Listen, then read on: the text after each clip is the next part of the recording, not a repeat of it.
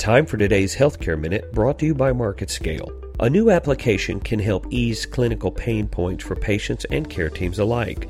Arches Technology has partnered with Kettering Health Network to develop and implement MyCare Compass, a new digital patient navigation tool.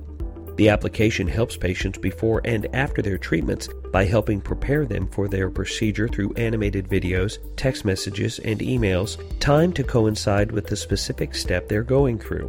Post procedure communication also is timed to provide information that's appropriate and useful for the cancer milestones as they reach them.